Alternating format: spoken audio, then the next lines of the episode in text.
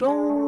Ребят, приветик, меня зовут Мари. Добро пожаловать на страничку подкаста I Hate Days. Здесь я каждую пятницу приношу э, какие-то ужасные и абсолютно несуразные истории из мира дейтинга. Мы это с вами э, слушаем, сопереживаем и проживаем ужасные эмоции вместе, делая их смешными. Поэтому приятного вам прослушивания. И перед началом я вас попрошу подписаться на Инстаграм подкаста, Телеграм подкаста, бонусный контент и вообще на все ссылочки, которые увидите в описании. Приятного прослушивания.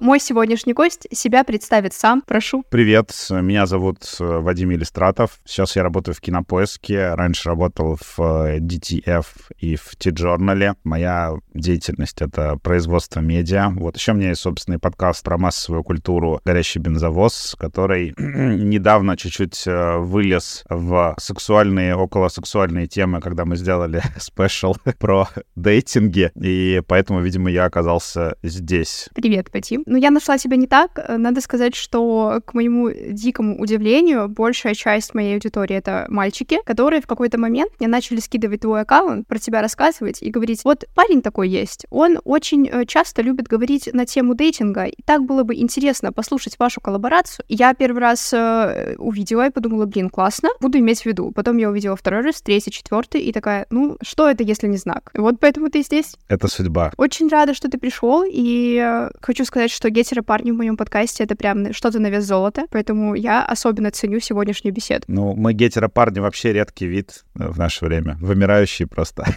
А, я бы сказала, адекватные гетеры парни, да, это, это прям редкий вид. Нифига себе. Вот, сейчас, сейчас дойдем до того, что все мужики мусор, в принципе. Не-не-не-не-не-не-не-не-не, я так не мыслю, но, но поговорить об этом можно. Ну, некоторые э, гетеры мужики, да, мусор. Ну, не. Если что, я эту фразу всегда говорю иронично, мало ли кто-то обижается и не понимает прикола, да, то, что это такой мемчик немножко. Все не настолько радикально. Я иногда говорю, что мужики кринж, и я, я не использую это как мем. Я от, от чистого сердца это говорю, но это когда меня кто-то очень сильно обидел. Но кринж штука такая, знаешь. Иногда нужно кринжевать, чтобы как бы границы нормальности оценить. Кто совсем не кринжует, меня тоже пугает. Твиттер, он зачем существует? Чтобы что-то постить и кринжевать. Вот. Отличное место, моя любимая соцсеть. Да, я, кстати, не сижу в Твиттере с 2015 года. Я не знаю, как можно в нем не сидеть, он великолепен, он органически растет. То есть ты просто пишешь, у тебя набираются подписчики, потом ты их гонишь в другие соцсети, просто лучшая платформа, которую сейчас Илон Маск уничтожит. К тому же там чудесные вот эти треды про, про секс на стоянке у Ашана, вот, все вот эти кринж-истории. Где это еще почитать, если не там? Возможно, я изменю свою точку зрения, но пока как-то я держусь, однако иногда, когда что-то очень громкое случается в Твиттере, Твиттере, это долетает до меня вот, вот просто за секунду, и я понимаю, что, возможно, я что-то теряю. У меня одна из любимых моих тем в Твиттере, как бы там я пишу там про кино, про сериалы, там про игры какие-то новости обсуждают, но я обязательно, если вижу какой-то очень странный тейк про отношения, я обязательно квот твитну. Там вот недавно девочка написала, что, мол, дружит с парнем 10 лет, и у парня появилась какая-то новая подруга, которая ее раздражает. И она написала этому парню, прекрати, пожалуйста, с ней общаться, она меня раздражает раздражает. И очень сильно расстроилась, когда парень отказался. И там ей, конечно, просто полную панамку хуев. Твиттер насовал то, что какого черта ты свои эмоции переносишь на этого чувака и заставляешь его расстаться с, там, с человеком, ну, который, с которым ему нравится общаться. Типа, какого черта? Это же не твоя собственность, этот чувак. Тут я тоже бомбанул с этого, написал, что на- надо с автором твита, наоборот, прервать общение, потому что он занимается такой херней. Ну, вообще справедливо. Я бы автора твита отправила бы на психотерапию терапию немедленно, потому что это очень странно. Она писала, что она вроде бы на терапии. Как бы терапия не то чтобы какая-то волшебная палочка, которая, знаешь, ты там сходил, как будто у тебя там насморк, ты пришел к врачу, и он там тебе что-то прописал, и сразу же все хорошо. Я знаю кучу людей, которые в терапии, и которые, ну, не, не то чтобы стали святыми, понимающими и потрясающими людьми. Есть еще куча людей, которые, например, зависимы от терапии. Есть это такие, тоже да. такая странная тема, что человек, это как ты, я не знаю, короче, вот э, всю жизнь катался на велосипеде, да, потом появилась терапия, это вот эти как дополнительные колесики детские ты потом привыкаешь, и ты уже эти колесики убираешь, и ты начинаешь просто падать. Ты перестаешь ехать самостоятельно. Вот то же самое, ну как вот как курильщик, у него раньше было нормальное настроение всегда, потом он стал курить, и ему теперь нужны сигареты, чтобы возвращать нормальное какое-то состояние. Вот есть люди, которые прям зависимы от терапии настолько, что они прям не мыслят себя без нее. Они как такие, вот сегодня со мной что-то произошло, я не могу это переработать сам, нужно пойти к психологу, это обязательно обсудить. Меня это вот пугает, потому что когда я ходил к психологу, я выбрал все-таки когнитивно-поведенческую терапию, и там очень классно, что ты приходишь к человеку, и он учит тебя самостоятельно разбираться со своими проблемами. Да, да. То есть через какие-то упражнения, да, то есть он тебе помогает переваривать какие-то жизненные ситуации без его... Это вот как бы очень странно, это как сервис знакомств, это психолог, чья работа заключается в том, чтобы ты к нему не ходил. Да, То есть да. он как будто сам, сам, сам себя устраняет. Вот как если бы Тиндер помогал искать э, реально отношения, а не то, что он помогает искать. То есть э, разработчики Тиндера условно в определенный момент поняли, что их задача, чтобы человек не уходил в отношения, а продолжал пользоваться, платить за подписку. Вот. Конечно, а тут э, реально психолог, это надо. который делал... Да, тут такой психолог, который который делал все, чтобы я к нему не ходил. Это потрясающе. Мой терапевт мне говорил, что э, в этом основная задача всех психологов, но из-за того, что последние лет 10 есть какой-то невероятный бум, появилось, соответственно, очень много психологов, у которых другая задача, чтобы и у них было больше клиентов, и, возможно, они сами подсаживают клиентов на иглу, что люди становятся зависимы от терапии. Поэтому это тоже очень сложная тема для разговора. Я считаю, кому как комфортно, так пускай и, и живут. Психологи вообще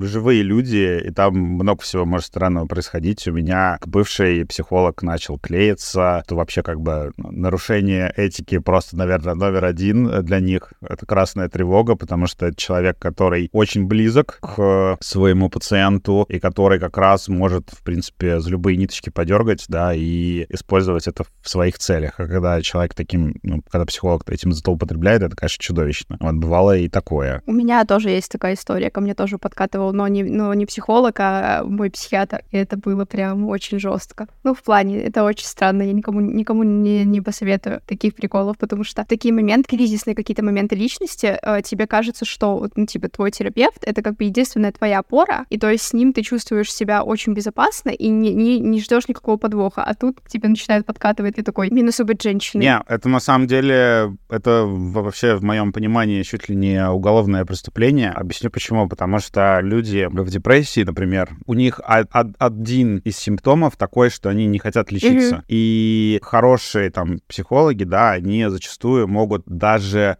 там, не знаю, какое-то первое время отказаться от денег, чтобы пациент начал к ним ходить бесплатно, чтобы у него было как можно меньше отговорок, чтобы не ходить. Потому что начинает, ой, у меня сейчас нет денег. Ну, появляется, короче, куча причин, чтобы не ходить.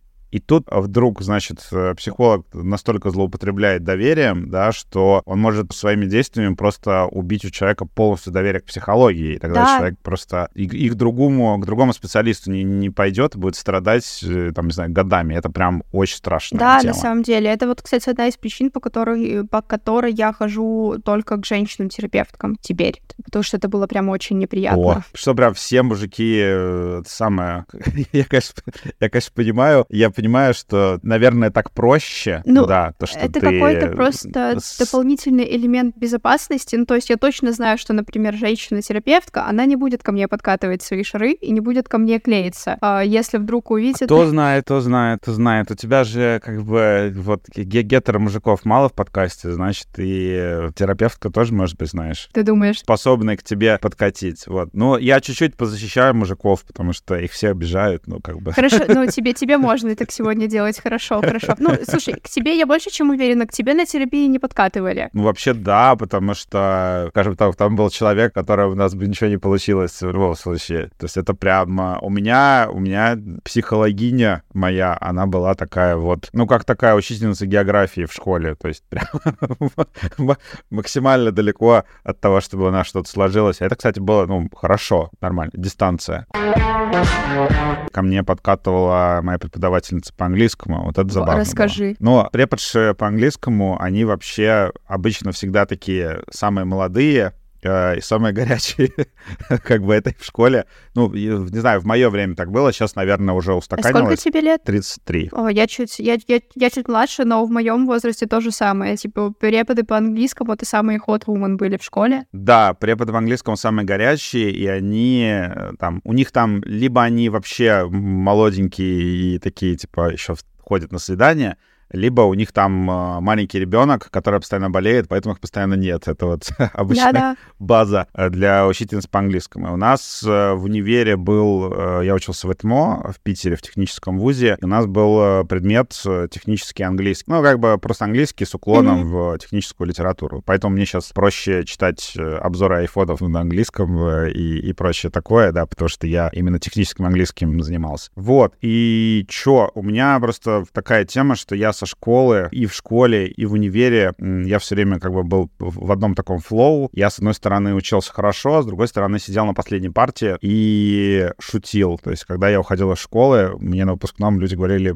блин, мы будем скучать по твоим шуткам, потому что я всегда очень сильно подъебывал э, преподов с последней парты, ну так, аккуратно. И на английском у меня была такая же тема, что мы... Там было были поздние пары, причем в день такой расслабленный, после, по-моему, физкультуры. Мы садились там, и что-то как-то вот э, очень хорошо шутилось, очень было весело. И вот у нас просто с э, преподшей какой-то такой, типа, теншн появился, что она постоянно как бы, с одной стороны, чувствовала, что, ну, ее бесит, что как бы я немножко мешаю проводить занятия, с другой стороны, ей тоже было смешно, то есть она тоже разъебалась это все. И тут она внезапно там, а ты часто ходишь в театр? Я такой, о, и говорит, я купила билеты, пойдем с тобой в театр вместе. Я такой думаю, ничего себе, да. И, ну, согласился, думаю, интересно, схожу. Вот. И что, у нас прям был практически дейт-дейт, но там был как бы кринжовый твист абсолютнейший. Значит, мы пришли в этот театр, а там, я, если честно, я вообще не помню, как называлась постановка и в чем был прикол. Единственное, что я знаю, это был, скажем так, экшен-спектакль.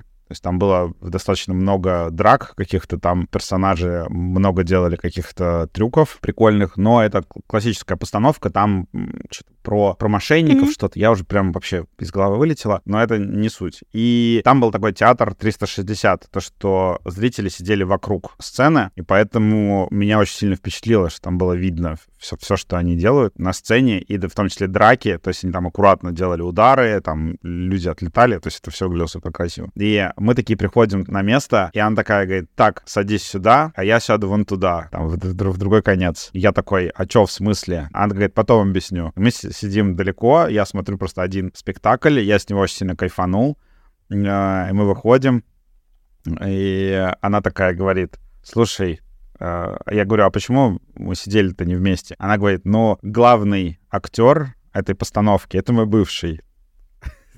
Я просто как бы ну, не хотела, что он видел меня с мужиком. Вот, но мне очень нравится эта постановка, мне очень нравится, как он играет, и я иногда хожу на нее, но тем не менее, как бы бывает и такое. Да, это было, это было весело. Но она как бы потом еще немножко ко мне клеилась, но я, конечно, тогда такая все-таки дистанция была, я подумал, что это не лучшая идея, и поэтому как бы никуда дальше не пошло. Но было интересно по-своему. А есть несколько вопросов, уточняющих к истории.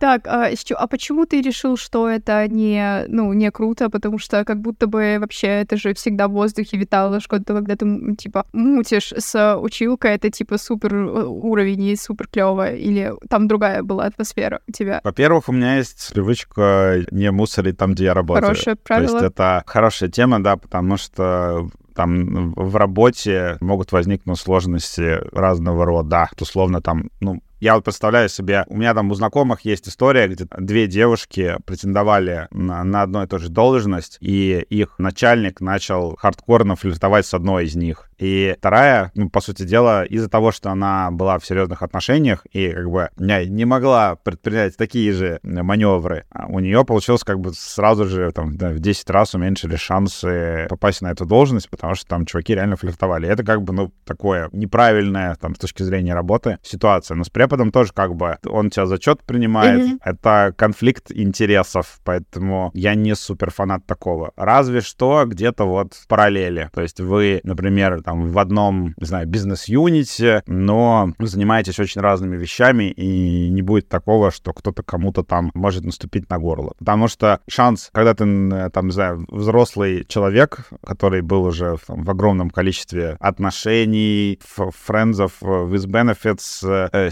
situationshipов и всего такого, когда ты был в таком количестве, значит, взаимодействия с людьми, назовем это так, обобщим, то ты понимаешь, что шанс того, что у вас прям все сложится, и это вот твоя будущая жена, он такой не очень высокий, и, скорее всего, вы как в какой-то момент разойдетесь, у вас у кого-то будет обида, и это влияет на работу. Поэтому ты просто такой, эту ставку лучше не делать. Ну, я, я соглашусь, в плане работы это точно стопроцентное нет, но в плане учебы, мне кажется, это такая тупая безответственность со стороны преподавателя в первую очередь. В смысле ты подкатываешь к своему ученику? У меня просто была э, противоположная история. Я после колледжа работала в школе какое-то время, и я выгляжу, ну сейчас я, может, выгляжу лет на 16, но тогда я выглядела типа лет на 14. И меня отличить от школьников, ну, не было возможно вообще никаким образом. Я как ни старалась вообще одеваться, более строго, я все равно вот за девятиклассницу всегда сходила. И каждый раз, когда к нам приходили новые дети, мне нужно было еще как бы месяц всем рассказывать, что я Мария Владимировна, я ваш педагог, и мы как бы на «вы» с вами общаемся, по крайней мере, вот в пределах школы, пока я здесь работаю. И была такая ситуация, когда ко мне начал клеиться школьник, и это был пиздец, ну, в плане просто лютый. И я так думаю, так, ладно, хорошо, я вроде бы не то чтобы выгляжу как-то вызывающе, я, я явно не хот-вумен, типа англичанка, которые все хотят клеиться, но тут как бы бы чувак, а он еще очень-очень красивый, очень смазливый мальчик, и от него все девочки прям из параллели, прям, прям мечта был, э, а не мальчик. И я думаю, а что я вообще тут делаю? Я не понимаю. И мне пришлось как-то вот минут 40 потратить на объяснение человеку, что я все понимаю, мне приятно даже в какой-то степени, но я очень, я очень сильно извиняюсь, мне, ну, я немножко старше. Это, это, не, это ненормально для меня. Я говорю, подожди до 18, потом пиши. Ну, немножко старше это вроде бы не проблема. У меня вообще почти все первые мои какие-то прям отношенческие штуки были с девушками старше меня, потому что около 17-18 лет я общался со сверстницами, и это был какой-то просто комок из э, манипуляций, незнания, чего человек, в принципе, хочет. Я такой где-то в 17-18 лет думал, блин, девушки — это что-то вообще непонятное, сложное, черт знает вообще, как с ними э, общаться, разговаривать. Это было из-за сверстниц. Mm-hmm. Вот, а потом я... У меня там был уже на тот момент какой-то блог о кино. Мне было 18, мне написала девушка, которая была 23. Сейчас это смешно, но она мне казалась просто вообще динозавром, супер взрослым вообще человеком э, из другого мира. И я начал с ней общаться, и вдруг я понял, что м- человек ведет себя совершенно по-другому. То есть она четко знала, чего она хотела, она супер свободно разговаривала там на темы секса и всего такого, и вдруг у меня как бы открывается какое-то новое понимание жизни, что, оказывается, девушки бывают, что они не манипулируют сексом. Там, ты сделаешь это, и ты получишь секс. А бывают девушки, которые относятся к сексу так же, как и, и ты, в том плане, что это как сходить в кино. То есть это мы вместе получили, ну, клево провели время. И для меня был это шок такой, типа, что? Как? Бывает и такое, то есть не обязательно, а вот от сверстниц у меня был такой вайб, что все девушки ненавидят секс, и как бы вот была вот эта логика, что девушки... Я очень не люблю э, вот это выражение, что, типа, что девушки дают секс, что якобы очень просто многие мужчины даже с возрастом живут в этой парадигме, ну, может быть, у которых там сложности с тем, чтобы наладить отношения, добиться секса, там, не знаю, хоть с кем-нибудь, ну, инцелы, короче.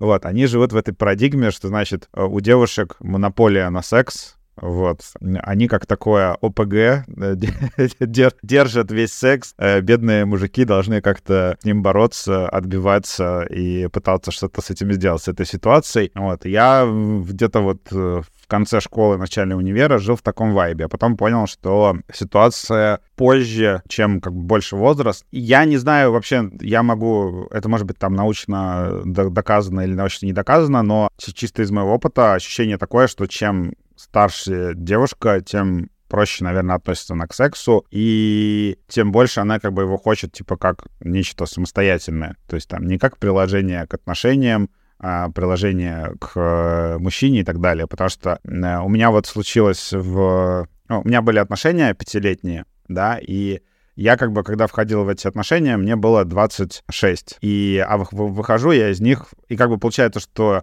там Тиндером, дейтингами я последний раз пользовался в 25 где-то mm-hmm. лет, плюс-минус. А потом Значит, 25-летний Тиндер — это одно. Да-да, прихуел ты, когда вышел потом обратно. Да, 25-летний Тиндер — это такое, что у тебя чаще всего на девушек, э, которые тебе нравятся, не хватает, я не знаю, либо они э, такие, ой, ты еще пиздюк, то есть ты там, что ты можешь там интересно предложить либо там у тебя не хватает просто денег. Ну, это правда, потому что некоторые прям пишут там, давай, согласна пойти только на свидание в хороший ресторан. Ты такой, опа, там, 5000 рублей — это мои расходы за неделю. Это еще хорошо, если 5000 рублей, да, как бы, это еще, это еще питерский э, ресторан и еще не самый лучший. Ты такой думаешь, блин, вот, и там такие сложности э, были другого толка. А потом ты выходишь в 31 снова в дейтинге, у тебя уже есть деньги, у тебя уже не смотрят как на пиздюка, но в то же время появляется психологическая отсечка. Ты выясняешь, что куча девушек ставят... Ну, там, например,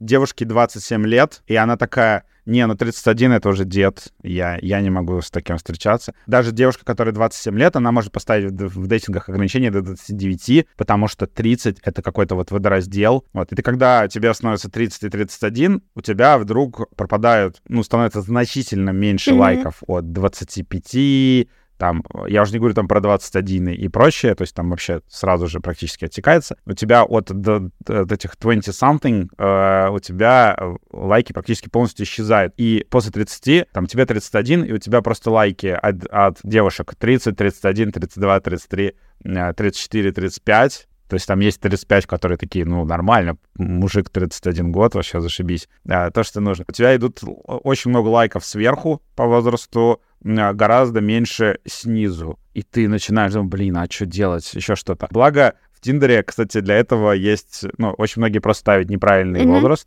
А, то есть у меня, есть у меня такое. был потрясающий, потрясающий случай, когда я смачился с mm-hmm. девушкой в Москве. У нее стоял 28. Так. И мы что-то обсуждали. Она спросила, какой у меня стоял этот по, по, по возрасту, какие ограничения. Mm-hmm. И я что-то сказал, что я там поставил верхний предел, э, там, по-моему, на год младше, чем я. И она такая говорит, а почему? Я говорю, ну, там вот эти условно 34-35, там у них же уже как бы все, э, быстро найти мужика и э, сделать ребенка, если его еще нет, потому что поезд yeah. уходит, надо побыстрее. Действительно, очень многих девушек с такого mm-hmm. возраста в профиле написано, что прям хочу детей, готова формировать семью, просто вот найдись э, мужик. Так. это правда. То есть это есть такой общий фон. И вдруг она, короче, начинает люто с этого беситься настолько, что, ну, мы прям что-то начинает меня там пытаться задеть по работе, еще что-то. И настолько, что мы мы как бы удаляем свой матч в Тиндере. Я думаю, ну ладно, ну, ну черт с ним. Выбесила она, конечно, меня пипец. Ну там она начала там что-то про работу говорить. Э, там очень смешные были наезды, там на уровне, что ой, да Кинопоиск — это не Яндекс. В Кинопоиске ниже входная планка. Вот в Яндекс берут умных людей, Блядь. а у вас одни долбоебы. Там что-то такие были какие-то наезды, просто, ну, там, как будто, знаешь, искала просто, что придумать, за что зацепиться. Я такой, окей. Мы разрушили наш матч. Я, по-моему, удалил ее. На следующий день сижу на работе, и она мне пишет в Телеграм, она такая, я нашла тебя, узнала, что у тебя везде один и тот же ник. Она пишет такая, привет. И начинает, э, извинилась. Мы, в общем, заобщались, заобщались. И она настолько меня бесила, что я такой, ну давай, типа, пойдем поужинаем. Объясни логическую цепочку, пожалуйста. Ну, бывает такое, что тебя человек взгляд раздражает, так. и это в определенной, в определенной мере секси. Я такой, ну, пойдем поужинаем, okay. расскажешь, там, что случилось. Я прихожу, и она рассказывает, что ей на самом деле 34, и как бы когда я сказал про там людей около ее возраста, я на самом деле, получается, попал в точку про нее саму, и она с этим категорически не согласна. Но и там как бы э, ей 34, но она там выглядит реально сильно mm-hmm. моложе, поэтому и прокатила все и по фоткам, и по всему остальному. И там угорает по спорту, вот это все там. Прям человек такой действительно не выглядит на свой возраст. Вот, и что, мы, мы заобщались, ну, в итоге мы -то потом все равно посрались и перестали общаться, но это, это было прикольно, что вот многие люди действительно скрывают свой реальный возраст. Но в Тиндере Для этого есть э, была премиум подписка, mm-hmm. где ты можешь просто отключить отображение да, возраста. Есть такое. И даже, и даже попадать в категории не по своему возрасту. И это на самом деле сильно помогает вот от таких случаев. Потому что когда ты условно начинаешь общаться с человеком, который младше тебя и который не поставил бы такое ограничение, в которое ты входишь, он может узнать, что вообще-то как бы я готова встречаться с таким человеком, я просто не знала. Ну, просто очень, еще очень многие девушки, знакомые мои, они такие, ну, ты видел вот в Тиндере мужиков после 30? Вот, типа, это же вообще полный кринж. Я такой, да я сомневаюсь, наверное, там все красивые, адекватные, и потом реально открываешь Тиндер, и там прям вот, вот эти вот сел, селфи на фоне гаражей, да это там все, и... это, это ну, правда. Блин, вот ты про это заговорил, я хочу вот немножко про возраст поговорить, потому что это как будто бы такая больная тема для всех. Есть же стереотип про то, что как бы всем мужчинам интересны только девочки, которые помоложе. И мне странно это, ну, то есть я со своей, э, со своей, со своей своей призмы на это все смотрю, как я сижу в дейтинг-приложениях. У меня сейчас стоит цензор возраста от 30, потому что, ну, как бы я понимаю, что я, мне не о чем разговаривать даже со своими сверстниками сейчас. И э, парни, которым, ну, вот от 30, с ними как-то поприкольней. И я как-то умудряюсь выцеплять бриллианты среди этого, ну, как бы не, не селфи на фоне гаража. Вот, вот такое у меня попадается иногда. И когда я слышу, что вот я себе ставлю меньше возраст, потому что я хочу кого-то помоложе, и мне очень интересно, почему, ну, как, почему, ну, то есть почему возраст, ну, именно эта цифра, она является какой-то вот такой триггерной, и чем моложе, тем лучше. Ну, я не считаю, что тем, чем моложе, тем лучше. Это, что называется, мальчик э, ищет помоложе, мужчина знает, что как бы постарше, может быть, даже покруче. Потому что если, например, касаться темы секса... Прости, что я тебя перебил. У меня есть замечательная цитата от моей подруги. Я ее какое-то время назад э, очень, э, очень агрессивно сватала со своим другом, который был, ну, чуть помладше нас. Допустим, нам было по 25, а ему было 21. И Настя мне очень-очень долго, э, очень вежливо говорила нет, нет, нет. А потом, когда я уже в активную фазу пошла, я сказала, ну почему вы же отличная, отличная пара по моим подсчетам. И Настя сказала, мне с ним не о чем ебаться, ему 21. Ну, это это правильно. Я чисто сейчас э, про mm-hmm. секс хотел сказать. Э, не, не о чем ебаться, это многие девушки так говорят, да, то, что нет содержания, нет, э, и секс не интересен. Я говорю про другое, то, что условно это действительно сложно. То есть ты смотришь там условно на там девушку, которая там, не знаю, 20 ну, там, с моей позиции, смотришь на девушку, которой 25-26, она молодая, красивая, голова не болит, все замечательно, э, потрясающе. Самое главное, что нет какого-то вот скелета в шкафу, то есть нет там разрушенного брака, там еще чего-то, скорее всего. Но в то же время, да, ты такой общаешься с человеком и видишь, что, ну, там, чего-то он как бы, ну, ты, в общем, в этом, если человек в этом возрасте, ты, скорее всего, будешь как мужик в какой-то лидирующей позиции. То есть будет такие немножко отношения а, сверху вниз. Это неплохо, это как бы нормальный формат, в котором живет куча людей.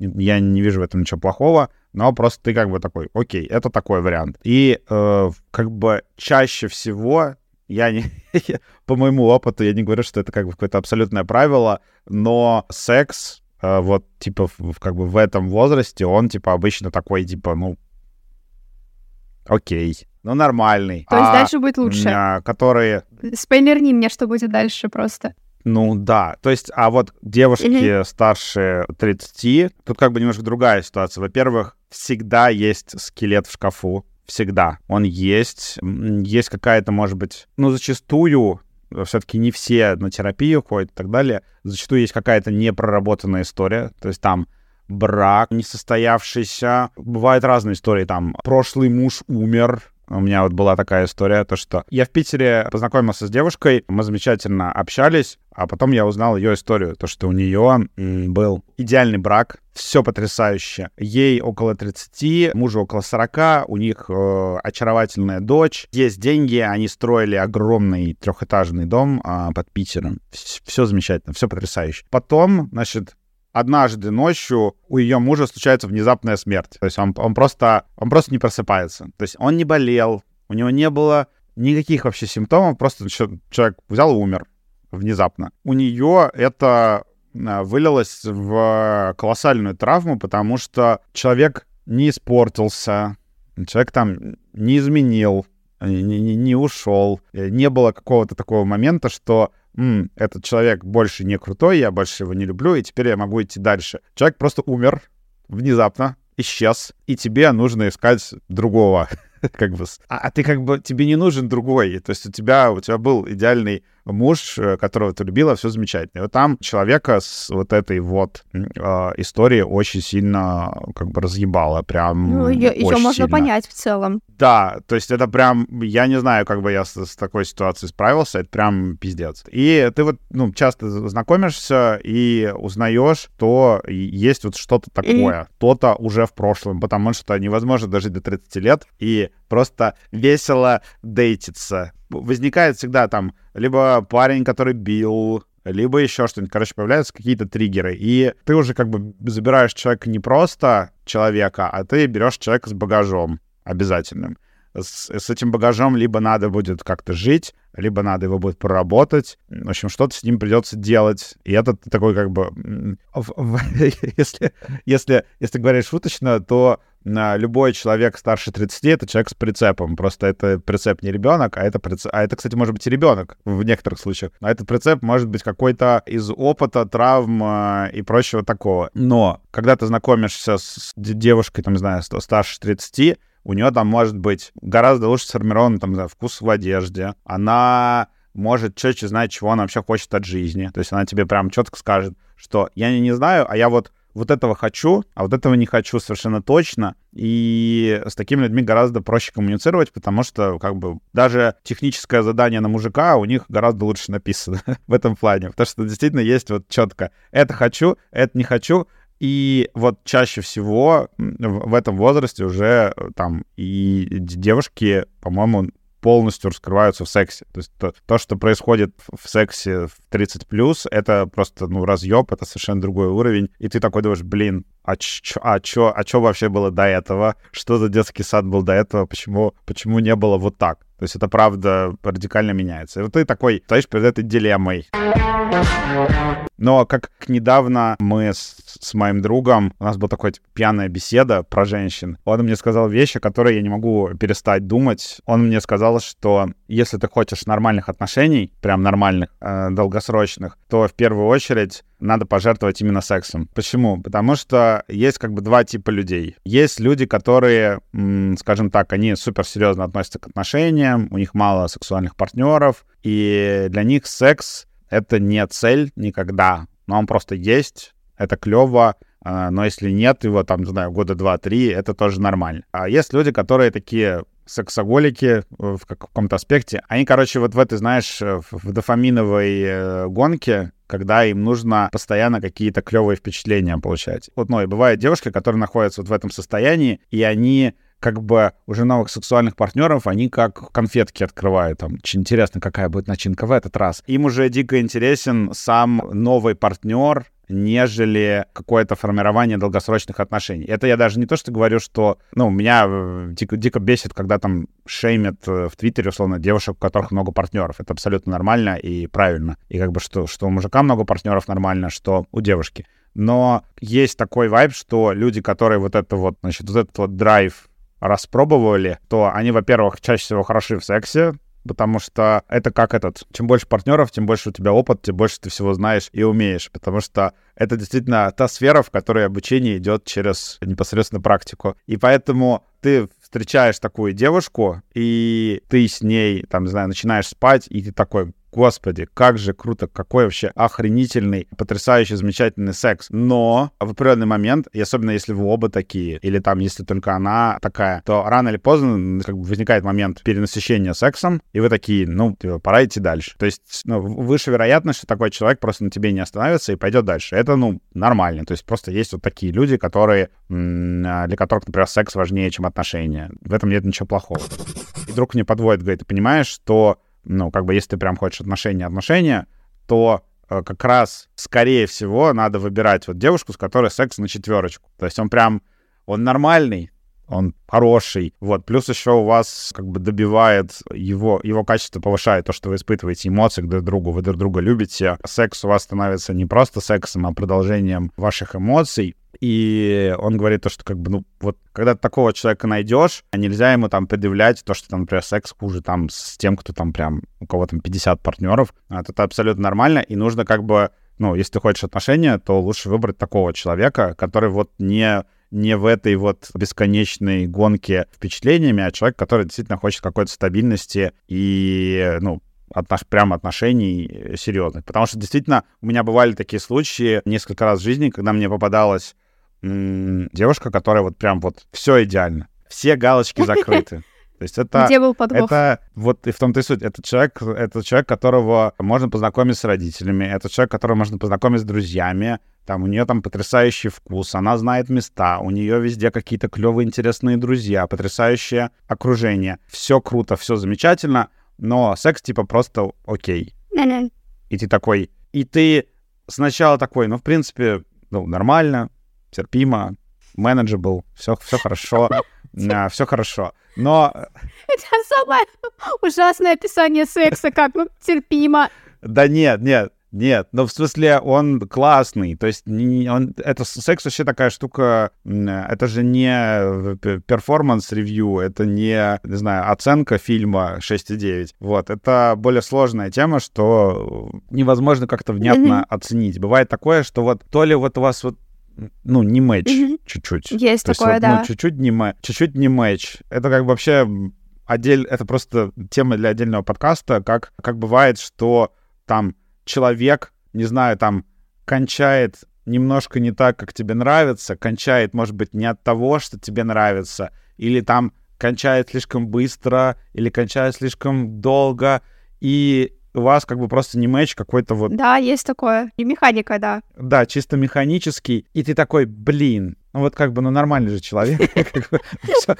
Все круто. Нормально же общались. А вот секс, ну типа, ну, ну, секс, ну, ну и что? И вот бывает просто очень сложно найти именно человека, с которым ты прям очень хорошо совпадаешь в этом, и в то же время хорошо совпадаешь в остальном. И это, наверное, там одна из главных вообще сложностей в отношениях там, для человека, который, например, для которого секс важен. Ну да. Во-первых, спасибо тебе за спойлеры в дальнейшем. Я к 30 теперь стремлюсь намного активнее, потому что знаю, что там будет получше. А во-вторых, это очень прикольное наблюдение про возраст, потому что, ну вот с моей стороны, я не могу сказать, сказать, что у меня есть такое наблюдение, что вот как бы парни до 30 занимаются сексом как бы в одной плоскости. Я думаю, что к парням это вообще не так сильно относится. Я думаю, что у парней просто всегда кайф, когда у них случается секс. Вот там такая примерно ситуация. Единственное, что э, после 30, которые, они, ну, как бы уже менее восторженно к этому относятся, типа, э, для них уже все, все, ну, мало что в новинку бывает. И, ну, да. ну, как бы, единственное, что у меня был какой-то период прям очень жесткий э, на возрасте, и для меня, ну, прям мне нужно было усилия приложить, чтобы вот, вот, э, это, вот это на ступеньку 30 плюс перейти в дейтинге. И я прям к этому очень сильно готовилась. Но при этом как бы у меня вообще нету таких вот э, историй, что вот э, с парнями 30 плюс секса много лучше. Mm-mm. Я думаю, что к мужикам это не так э, сильно относится почему-то. Это можно, кстати, подумать, э, почему, но у меня пока что ответа на этот вопрос нет.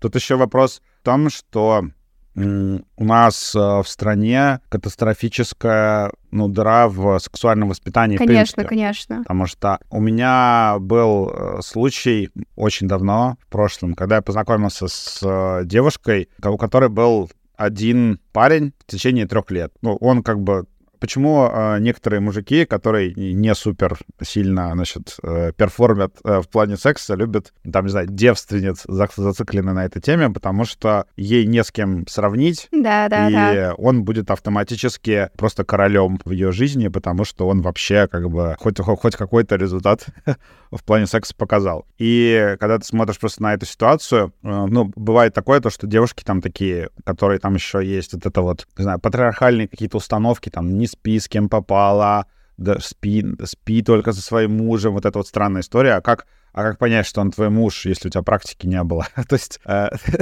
вот, то есть вот тут есть такие девушки, которые живут в этих установках, они там доживают до какого-то возраста девственницами. То есть там, у меня были знакомые случаи 25-летняя девственница, 31-летняя девственница. То есть, ну, бывает такое, что люди прям вот живут в каком-то вообще страхе перед сексом, что, блин, ну вот сейчас не, не самое время начинать. А мне-то кажется, что наоборот, вот как бы чем, чем раньше ты начал, тем лучше потому что ты в целом а, разберешься, что ты вообще в этом плане хочешь, и, и желательно действительно, правда, нагуляться, попробовать разных людей, потому что хрен поймешь, что тебе на самом деле надо. И вот бывают такие люди, которые живут в пузыре да, сексуальном, да, да, есть такие. А, подругами не обсуждают секс, смотрят в кино, или там, не знаю, включают порно и такие, ну, это все не по-настоящему, это фигня, вот. И потом в их жизни возникает парень, и, а парень такой, какой-нибудь такой, ну, и я хочу просто подрочить об другого человека. Ну, то есть вот, ну, как бы, и все. Мне больше ничего не надо. И вот я познакомился с девушкой, которая три года, у них с парнем был всегда одинаковый секс. Он просто залезал на нее сверху, пыхтел, пыхтел и кончал. И все. А она, естественно... Через сколько? Через три минуты? Ну, быстро. Да, то есть это был просто реально э, парень дрочил об другого человека, и на, на это, этим ограничился. Девушке не пытался делать приятно вообще никак. И она была на сто процентов убеждена, что это и есть секс. А потом он ей изменил. Странно, да. Очень странно. Не, не, не, неожид, неожиданное поведение с его стороны. Он ей изменил, и у нее случился нервный срыв, и у нее просто перекосила половину лица, и она легла в, в больничку на, на месяц, э, где ее э, лечили. Вот. И я и как бы я начал с ней встречаться, а, постепенно это все узнавал, вот. И мы когда переспали, у нее был типа шок. Она такая, типа, что? Типа, Секс чё? бывает таким. Что происходит? Это не то, чтобы э, я там был супер как-то охуенен в постели на тот момент, просто я как бы, мне было не похуй. Вот, я старался. Ты просто не дрочил другого человека, а сексом занимался, да? Да, и, и она такая, типа, что? Как? Но, э, к сожалению, вот я просто узнал эту ситуацию, и часто бывают такие люди, которые вот действительно, ну, блин, ебаться стыдно, обсуждать секс тоже стыдно, и с кем вообще его обсуждать? Вот, и они живут, и вообще нихуя не знают про все, все, все вот это, как это работает, как это выглядит, как это может быть ну, круто. Да, я согласна с тобой. И просто это же обратно вопрос отсутствия секс-education вообще в, у, у нас в менталитете, потому что по моим наблюдениям как будто бы все делится на две части, ну, как бы вот гендерные девочки и мальчики. Если девочкам просто внушают там как бы сказки о, о золушках и о принцах, о том, что вообще как бы ты просто должна быть святая до свадьбы, и более того, девочек не то чтобы сильно учат выбирать на самом деле. Поэтому очень часто такая ситуация, когда у тебя появляется первый парень, и ты такая, ну, все, это моя судьба, потому что у Золушки только один принц был, ну, типа такого что-то. Мы даже как-то обсуждали это на семейном застолье с моими родителями, с мамой и с тетей, и тетя вот говорит, что вот вы, вы мыслите совершенно по-другому, потому что у нас такого не было. У нас появлялся парень, и мы такие, все, как бы, ну, мы дальше ничего не смотрим. А я еще там сижу и выбираю, как бы, что, что мне в нем нравится, что мне в нем не нравится. Пожалуй, пойду еще поищу. Вот. И от этого происходит вот такая ситуация, что вот, вот все, что ты описывал до этого, от, от этого все происходит. А у парней я даже не знаю, как на самом деле. Там, мне кажется, как только пубертат какой-то наступает, немножко сносит башню, и, и сверхзадача найти секс, как в американском пироге просто. Да, и, к сожалению, отсюда а, появляется вот этот вот мем про все мужики козлы и поматросил и бросил, потому что ты, когда еще э, у тебя прям гормоны э, бешеные, ты такой очень сильно хочешь секса и встречаешь девушку, которая какие-то знаки подает, и ты из-за того, что ты хочешь с ней секса, ты такой, блин, она такая умная, она такая классная. Мне нравится вообще все в ней. То есть, ну вот курит она, но курит это же секси. А, там, не знаю, там, ну, короче, ты ей начинаешь из-за того, что ты просто хочешь с ней переспать, ты начинаешь очень сильно смотреть на нее другими глазами, такими розовыми очками. А потом ты переспишь и такой, ну вообще-то она кринж. Почему она продолжает общаться со своим бывшим как-то очень странно и много не то чтобы в этом проблема, но вот там у меня был, просто была такая ситуация, то что, а почему она себя вот так ведет в этих ситуациях? Вообще мне вроде как бы не супер интересно с ней общаться, вроде бы и тем немного общих. Или такой как бы, блин, не хочу все больше общаться с этим человеком, и у тебя появляется такое вот ощущение, что как бы все. А потом девушка такая, ну вот он хотел только секс, а ты, ты когда хотел секса, ты прям искренне думал, что она вообще супер классная, и ты хочешь не отношений, просто потому что у тебя моча в голову ударила, у тебя гормональный всплеск. Да, да. И, и потом с возрастом ты пытаешься как бы отделить одно от другого. Ты такой, я точно хочу с ней прям вот какого-то прям развития, или я хочу с ней просто переспать. И нужно... Ну, с возрастом я начал отделять одно от другого, и Круто, что у тебя это получается отделять одно от другого. Нет, не, не, не всегда. Я, я Не скажу всегда? так, то, что иногда бывает, да, то, что ты настолько тебе кружит голову, что вот это вот значит, Я внесу, химия. да, я внесу немножко гендерного равенства в твою историю, потому что я точно так же поступала несколько раз, и у меня были отношения, которые длились, ну, типа полгода, когда я пошла на свидание с парнем, условно, все было, ну, неплохо. Я такой думаю, боже мой, это не ужасное свидание, вот да, да бывает же. Мы поцеловались, и я не знаю почему, как это происходит.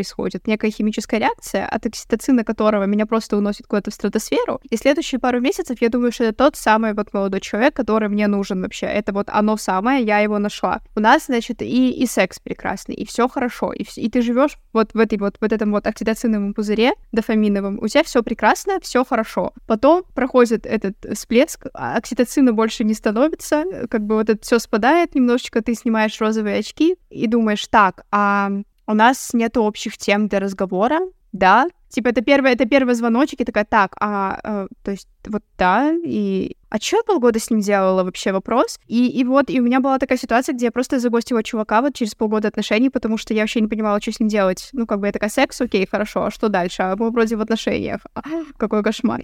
А гости-то зачем? Надо Ну, сказать. Ну, слушай, Вот. сейчас бы я так и сделала, но тогда я была молода. Я была молода, и мне казалось, что э, загостить более честно, нежели что-то ему объяснять. Ну, и тогда как. Загостить более честно. Блин, вот совет э, всем, кто слушает этот подкаст. Неопределенность — это очень плохо. Вот, дайте человеку определенность. Просто лучше даже сказать, ну, можно как-то запаковать, там вот это вот дело не в тебе, дело во мне, но Не надо, не надо. Я вам говорю, не надо так делать. лучше как-то сказать все-таки в какой-то форме, объяснить, в чем дело там. Слушай, нам мне кажется, что нам вот с тобой, нас с тобой мало очень общих тем, я чувствую себя некомфортно, когда я там нахожусь с тобой, там еще что-то, то есть как-то объяснить, чтобы человека не было такого, то что человек, который, которого гостит, он думает, блин, что со мной не так? У меня слишком большой нос, а может быть, я неправильно соплю ночью, и он э, начинает перебирать абсолютно все, а проблема совершенно в другом. Например, э, Да. тебе нравится его нос, и нравится, как он сопит ночью успокаивающе. А ты а в это время там тебе не нравилось, что он э, носки оставляет в ванной или что-нибудь такое. Вот как бы нужно все-таки четко... Мне кажется, что это прям и профессиональная, и отношенческая история, что нужно давать фидбэк человеку, чтобы он становился Ну, лучше. Да, ну слушай, как бы в моем случае я к этому проделала путь. То есть у меня не все было окей в отношениях и в коммуникации между партнерами. Я еще очень многому учусь, потому что для меня раньше, ну еще года полтора назад, гостинг это была супер нормальная история. Ну вот прям я, в этом- я, я спец в этом. Но сейчас как будто бы я это очень сильно прорабатываю, потому что я понимаю, что это ни хрена не нормально, и так лучше не делать. Но мне интересно, как э, вот преодолеть страх вот этого разговора. Ну, в плане, типа, знаешь, мне кажется, нам надо поговорить, но я не совсем знаю, что тебе сказать, потому что моя цель точно не обидеть себя. Ну а чего бояться? Мне кажется, что людям в целом всем нужно в первую очередь понять, что они не 100-долларовая купюра, чтобы всем нравится, и бывают такие истории, когда человек просто другому человеку не подходит. Но это не значит, что просто люди такие, как только один человек их не выбрал, по какой-то причине, они такие, у них это врубается вот ошибка мышления классическая, то что, значит, меня никто не хочет, меня никто не полюбит. А это на самом деле нужно воспринимать только как, что этот человек. Нужно всегда, короче, проецировать, э, ставить себя на место второго человека. То есть ты вот условно ты открываешь Тиндер, и тебе не нравится, допустим, тебе не нравится там 99 девушек из 100. Ну, может, там, не знаю, 90 из 100, допустим. 10 ты такой, ну ладно, симпатичная, это мах, смахнув вправо. Вот, тебе не нравится 90 девушек из 100, и ты... Это абсолютно нормально, что тебе очень много человек не нравится, причем по супер, супер разным причинам. Ты потом начинаешь э, анализировать, это такая еще тема, то, что Тиндер, там, условно, и дейтинги, они создают зачастую фома, ты начинаешь анализировать и думаешь, блин, а почему вот эту я девушку смахнул влево? И такой, Блин, потому что, короче, э, типа, мне не нравится, как у нее сделан татуаж бровей. Выглядит так, как будто у нее просто черным маркером нарисовали на лице брови. И ты думаешь, а вдруг, кроме бровей, она бы была бы просто твоим идеальным человеком. И потом, и потом бы, не знаю, поправила их, по-другому сделала. Нашла свои брови, что называется. Это вот женская проблема. Да, не слишком ярко, не слишком там... Эти все процедуры, там, ламинация, татуаж, вся фигня. В общем, на нашла бы свои брови, а ты, а ты смахнул. Ты такой, вот, ну, как бы первое впечатление такое, ну, не, не то. Вот, и ты понимаешь, на самом деле тебе не нравится огромное количество людей по самым разным причинам, которые ты можешь даже до конца не осознавать. И если ты не понравился какому-то человеку, то это, это скорее нормальная ситуация, не, не, не нормальная ситуация, необычная ситуация, это когда ты человеку очень нравишься. Он такой, ебать, какой ты охуенный, я хочу с тобой вообще детей. Это как раз ситуация, которую сложно найти, и она не является нормой. Наоборот, э, норма — это то, что ты там чуть-чуть не нравишься или совсем не нравишься, еще что-то. Поэтому, когда ты говоришь человеку, что, слушай, ну, мы пытались, да, но я чувствую, что вот мы не подходим друг к другу по каким-то причинам. Это не то, чтобы там чья-то вина, но вот мне кажется, что мне нужен человек, который вот такой, такой и такой. Ну, как-то вот, ну, не токсично, вот через там я высказывание, да, вот без ты, ты не сделал это, ты был должен это, а просто, ну, объяснить. Потому что неопределенность хуже, чем нормальный фидбэк. Даже если да. фидбэк неприятный. Человек, Класс, человек не вы... спасибо. Я сегодня вечером одно такое сообщение отправлю. Спасибо. Вот, напи- напи- напиши, напиши, да. А тому чуваку, да. которого, ты, которого ты гостишь, да. Привет, мы не общались с тобой пять лет. Я тебя, я тебя загостила из-за того, что... Да. Да, кстати, пишешь... а, у меня есть такой человечек, которому можно такое написать. Ну, это круто. Я люблю спустя годы выяснять, а, а что там, в чем проблема-то была. Ну, это кринж, но смешно, и мне это нравится.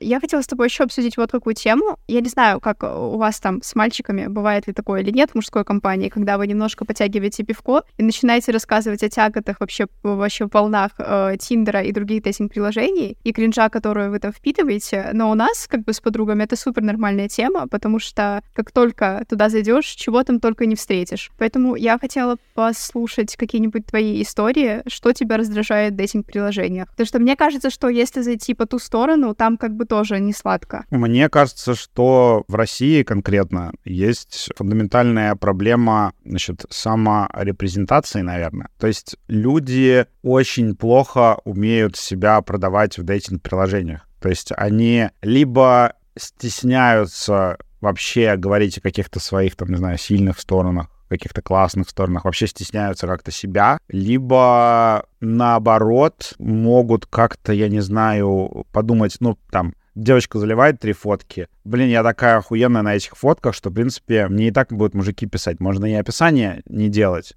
да, а ты такой, тебе понравились фотки, ты пишешь, о чем ты занимаешься? Ну, допустим, она говорит, что там, не знаю, я работаю на Первом канале в новостях.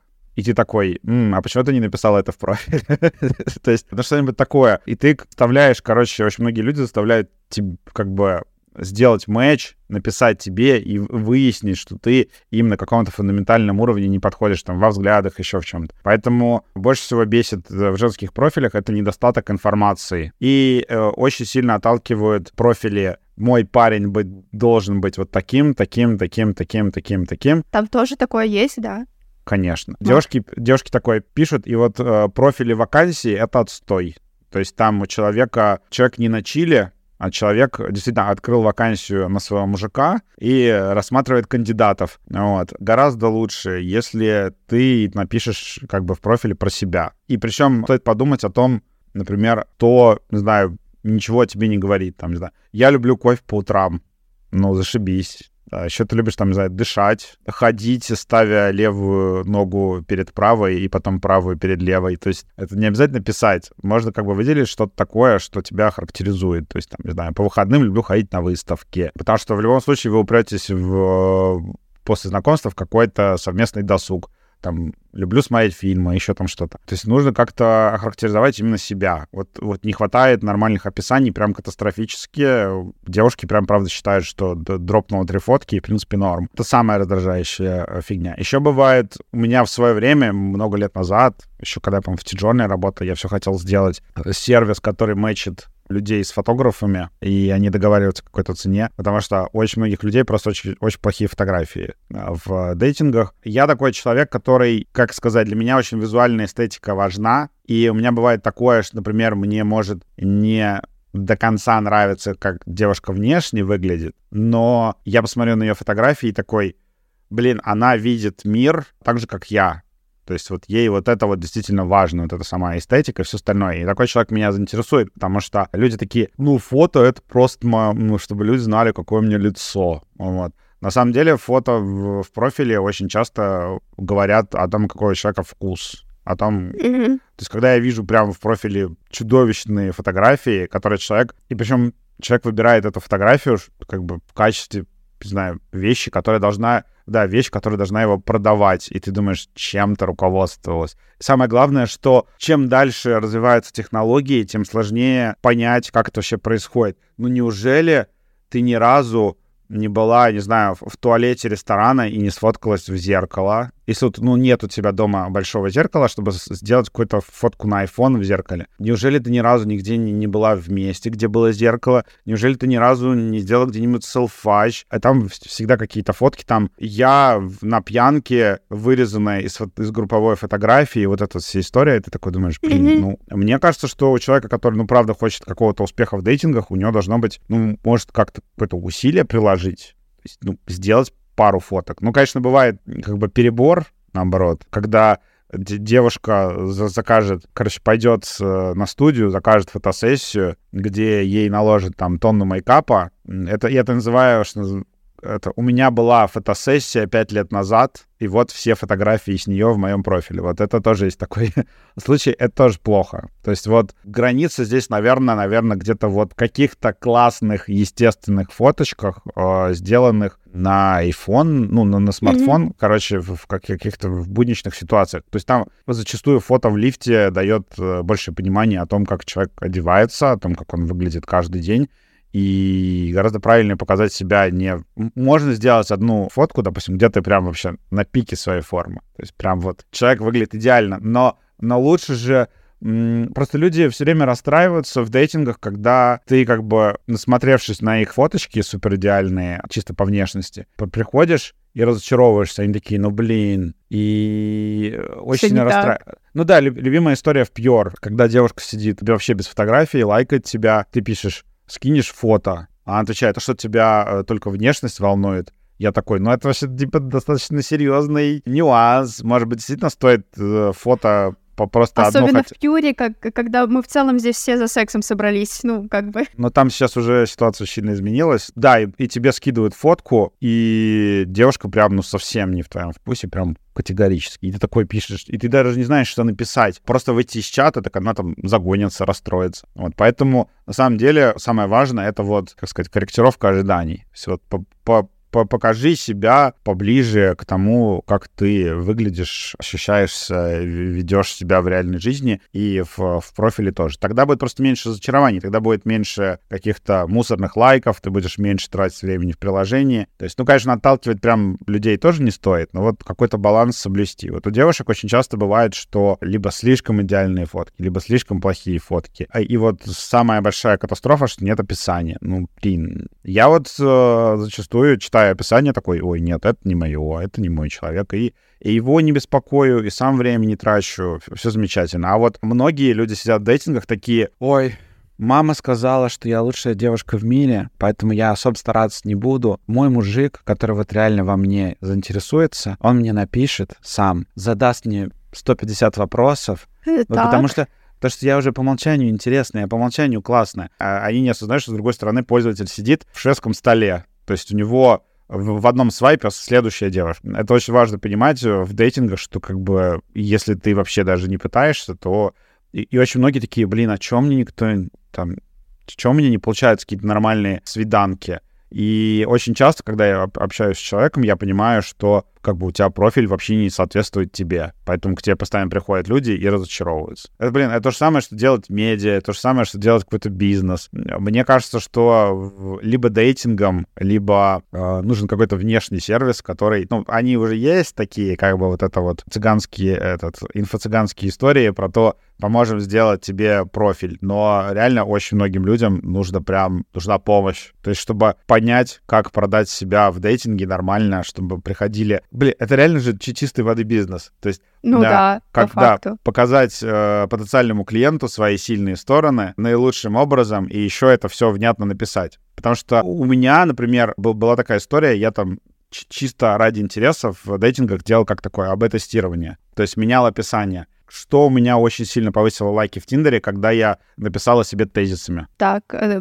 расскажи, как это выглядело. Ну, в том плане, что я написал не какой-то блок текста, там, абзац mm-hmm. такой нечитабельный, а я просто написал, люблю вот это, вот это, вот это, вот это, вот это. Я упаковал информацию так, что она удобна для потребления, ее быстро читаешь, и мне ко мне действительно стали приходить более релевантные, интересные мне люди. А в Пьоре, что самое интересное, пишешь, там, не знаю, приезжай ко мне вечером смотреть кино. Кино и вино, вино и домино. Ну, что-нибудь такое пишешь там прям с акцентом на секс. У тебя сразу же лайков в 10 раз меньше, потому что девушки такие, ну, не, это какой-то Uh, кринж, Муди, да? это какой-то кринж, это какой-то Мудин, он сразу хочет, чтобы я к нему приехала, типа, что за жесть. Вот. Нет, бывает, бывает девушки, которые спокойно приезжают сразу же. Mm-hmm. То есть там ты попереписывался, да, о, давай, такие. ой, давай киношку посмотрим. И они не боятся, не знаю, умереть э, как бы, приезжая к неизвестному человеку, но это, это смело... что-то странное для меня, да, это очень смело, очень странно, но окей. А, ну, бывает такое, да, но, да. в общем, а потом в Пьоре пишешь вместо вот а, вот это вот темы про секс, пишешь вообще не про секс. Я такой-то, такой-то, увлекаюсь тем-то, тем-то, там, привет. Сразу же лайков просто там в 10 раз больше, причем и пишут люди, у которых профили такие чисто там нацеленные на секс, но они скорее напишут такому парню. То есть как бы вот это правда нужно искать какой-то ну, правильный подход, чтобы у тебя был какой-то более-менее успех. Ну, блин, я могу поделиться своими наблюдениями. Мне кажется, что я вот в последние две недели супер идеальную формулу нашла того, что писать в профиле, потому что я супер не фанат э, заполнять профиль, потому что я не умею, я не понимаю, что там нужно, и чтобы не заебать никого, я не знаю, какой-то истории, либо, ну, я понимаю, что ну, должна быть какая-то четкая информация обо мне, я ее не могу дать, типа, эту информацию. Ну, я не знаю, почему, как не могу сформулировать. Ну, Значит, у тебя нужно... есть подкаст. Это, это, это, это, это красный флаг для меня, это я уже выучена жизнью. Никому нельзя говорить в дейтинге, что у тебя подкаст про дейтинг. М-м, м-м, это красный... Нельзя.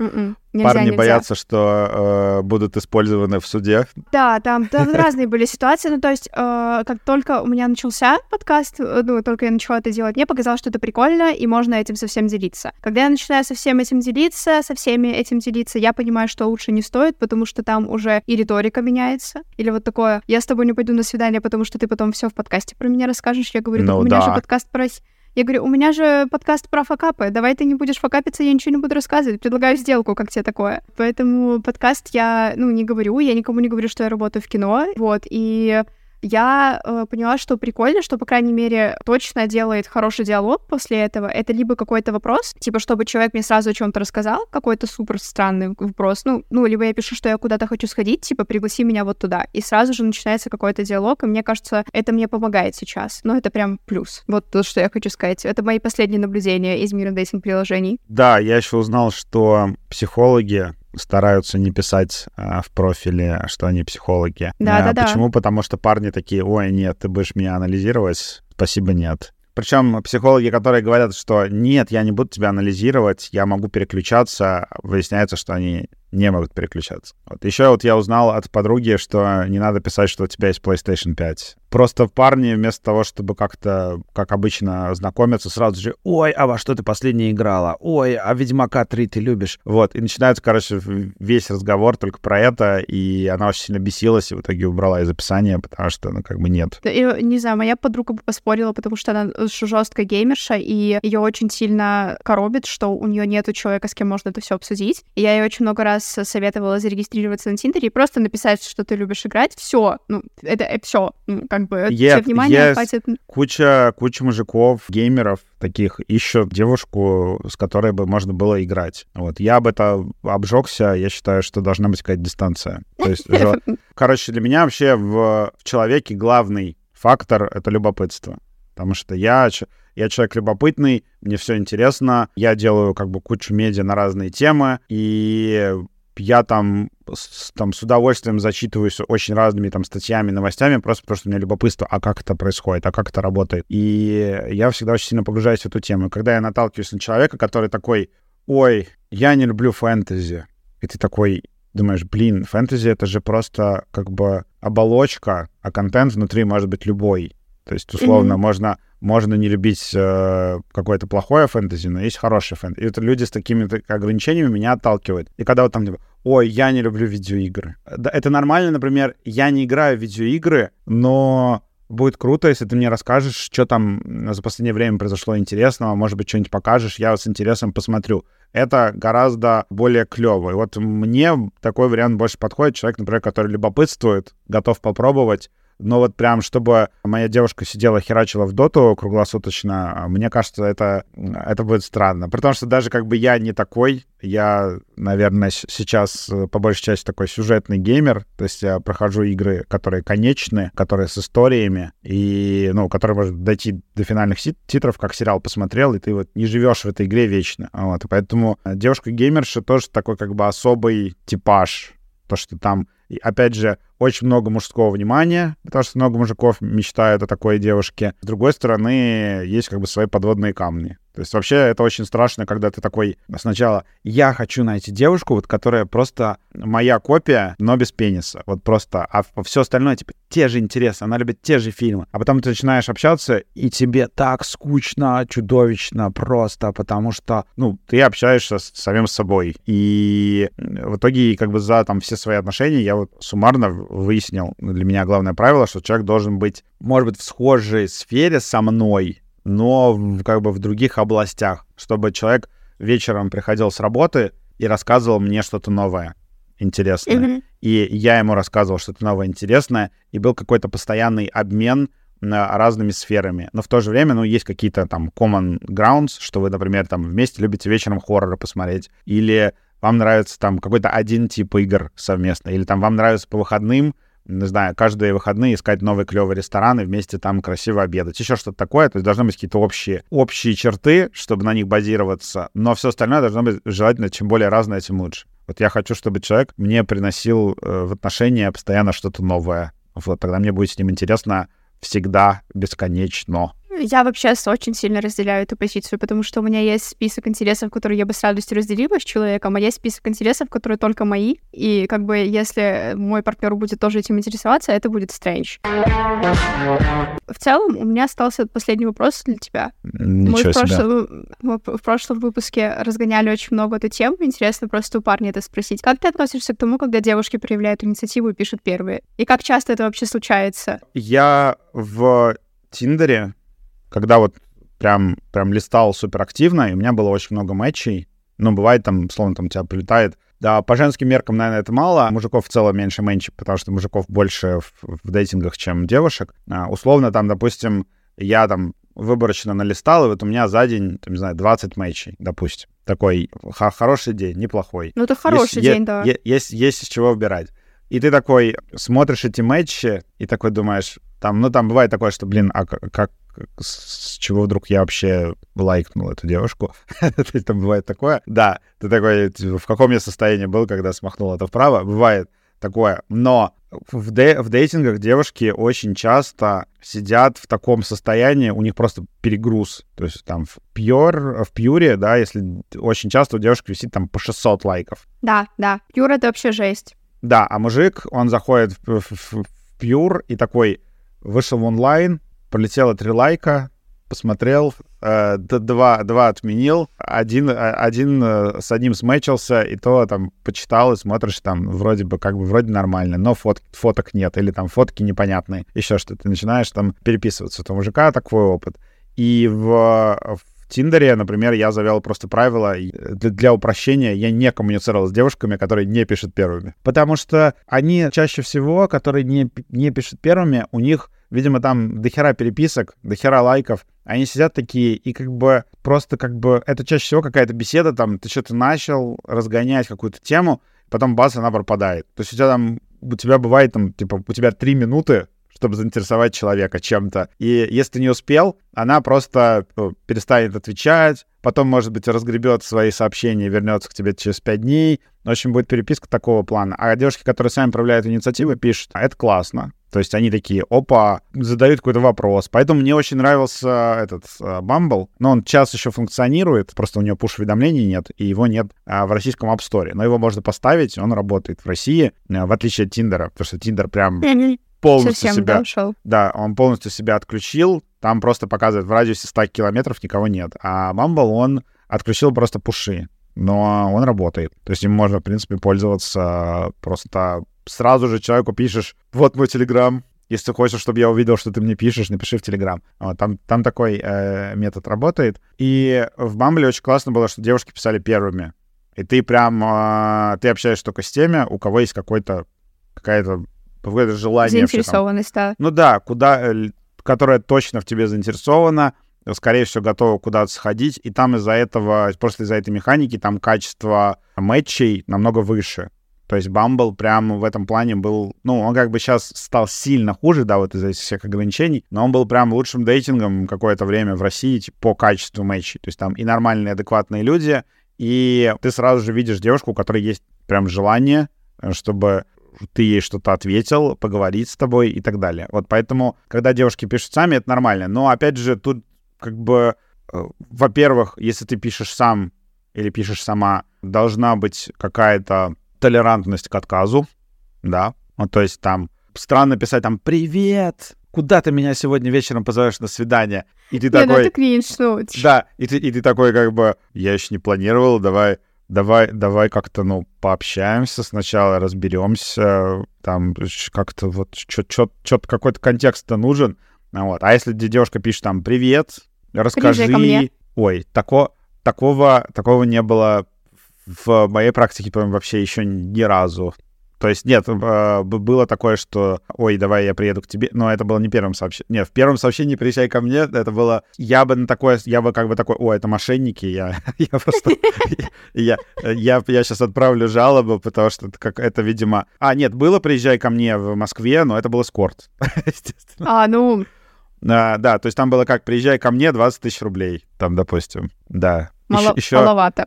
Да, по московским меркам это такой, ну, Да. видишь, это были активные продажи, видимо, там не очень все хорошо было с этим. Это, знаешь, типа холодный, холодный обзвон. Какой скам, господи, да. Да, то есть это раньше была в, в московский Тиндер, он прям э, кишил эскортницами, которые, у которых тоже по совпадению три фотки, нет галочки и нет описания. Это такой, окей, это эскортница или это просто девушка, которой похер на ее профиль? Это на самом деле одна из главных проблем э, дейтингов, то, что очень много людей сидит в них как а, в каком-то просто развлекательном приложении и на самом деле никуда не хочет ходить, ничего делать, э, встречаться, знакомиться с людьми, вообще желания нет. И они просто сидят, ну, как бы, и сидят, и все. По приколу заходят иногда. Поэтому, как бы, я очень хорошо отношусь к тому, когда, как бы, есть первое сообщение, но оно должно быть какое-то без, вот, без какой-то обязаловки. То есть там, ой, привет, давно хотела с тобой пообщаться. Да, если, например, не в дейтинге, там что-нибудь такое адекватное написать, вот. А когда вот, типа, привет, давай ты позовешь меня на свидание, а у меня такое ощущение... Я, короче, очень не люблю ничего из-под палки делать. То есть прям вот... У меня ощущение, что тебе человек напи- что-то написал, первое сообщение, а ты уже ему должен. То есть ты такой, как бы, тебе либо надо оправдаться, почему вы не пойдете, либо уже предпринимать какие-то действия. И это вот очень иногда бывает ультра хуево. У меня был случай, когда мы с человеком, там, который не мог очень долго ко мне приехать, а, мы прям запланировали секс. То есть вот прям в календаре поставили то, что вот в этот день она приедет и будет секс. Сто проц. И а мы, а поскольку там было мало времени, там нужно было там билеты взять, еще что-то, мы запланировали там за месяц до, до этого события. Вот. И она приезжает, и я понимаю, что я вот ну, не хочу. Вот, ну, как бы вот, ну, не хочу. То есть как-то вот э, в, в прошлую встречу она мне показалась каким-то там да, другим человеком, еще что-то. И вот это вот сам, сам факт обязаловки, э, того, что человек как бы от тебя это вот, типа, ждет сто проц, и начинает расстраиваться, давить на тебя тем, что э, ты такой как бы вроде бы вроде бы договорились, вот, а ты такой говоришь, ну, типа, давай просто спать ляжем, там, и все что-то. И человек, у человека просто какая-то дикая